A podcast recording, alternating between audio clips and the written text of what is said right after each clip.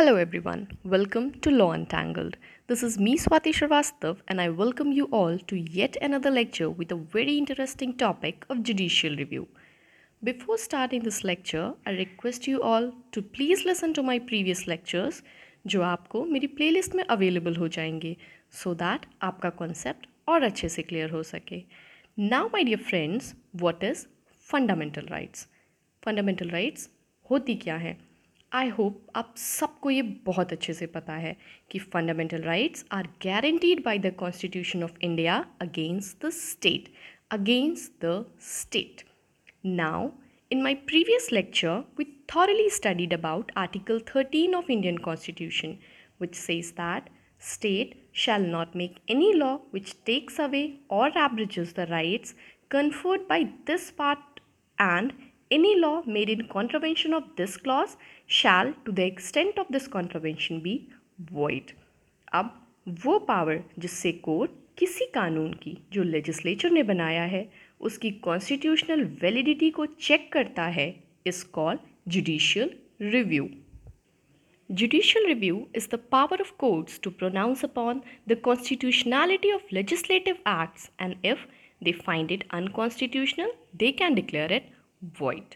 Court clearly has power to declare such laws as unconstitutional and ultra voidous.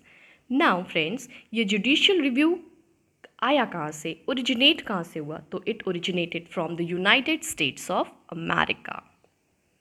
It was first propounded by the Supreme Court of America in the historic case of Marbury versus Madison. अपने आगे के lectures में मैं आपको एक अलग से lecture बना के दूँगी मार्बरी वर्सेस मेडिसन के केस लॉ पे. It will be good to know that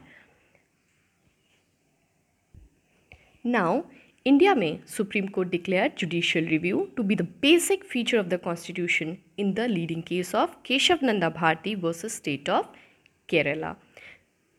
In the same case, judicial review is also said to be the integral part of the constitution. The very latest example if you see of judicial review will be of NJAC, National Judicial Appointment Commission for the appointment of judges जो BJP की government लाई थी और लागू हुआ था 31 दिसंबर 2014 में and on October 16 2015 the honourable Supreme Court held it unconstitutional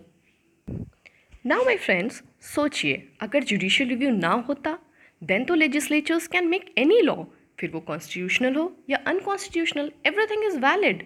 article thirteen in fact provides for the judicial review of all legislatures in India past as well as future this power has been conferred on the high courts and the Supreme Courts of India in article 226 and Article 32, which can declare a law unconstitutional if it is inconsistent with any of the provisions of Part 3 of the Constitution in the form of writs. Now, we'll discuss uh, these five writs very quickly. पहली है habeas corpus यानी कि to relate to release the unlawfully detained person दूसरी है mandamus To give direction to a public authority to perform its duties तीसरी है quo warranto ask an executive to vacate his office चौथी prohibition to forbid lower courts to proceed the case fifth certiorari to remove the proceeding from lower court and bring it before the higher courts. I hope my friends this lecture helps you in your further examinations and increasing your legal knowledge. That is all for today. Catch you all in the next lecture. Till then, take care and study smart.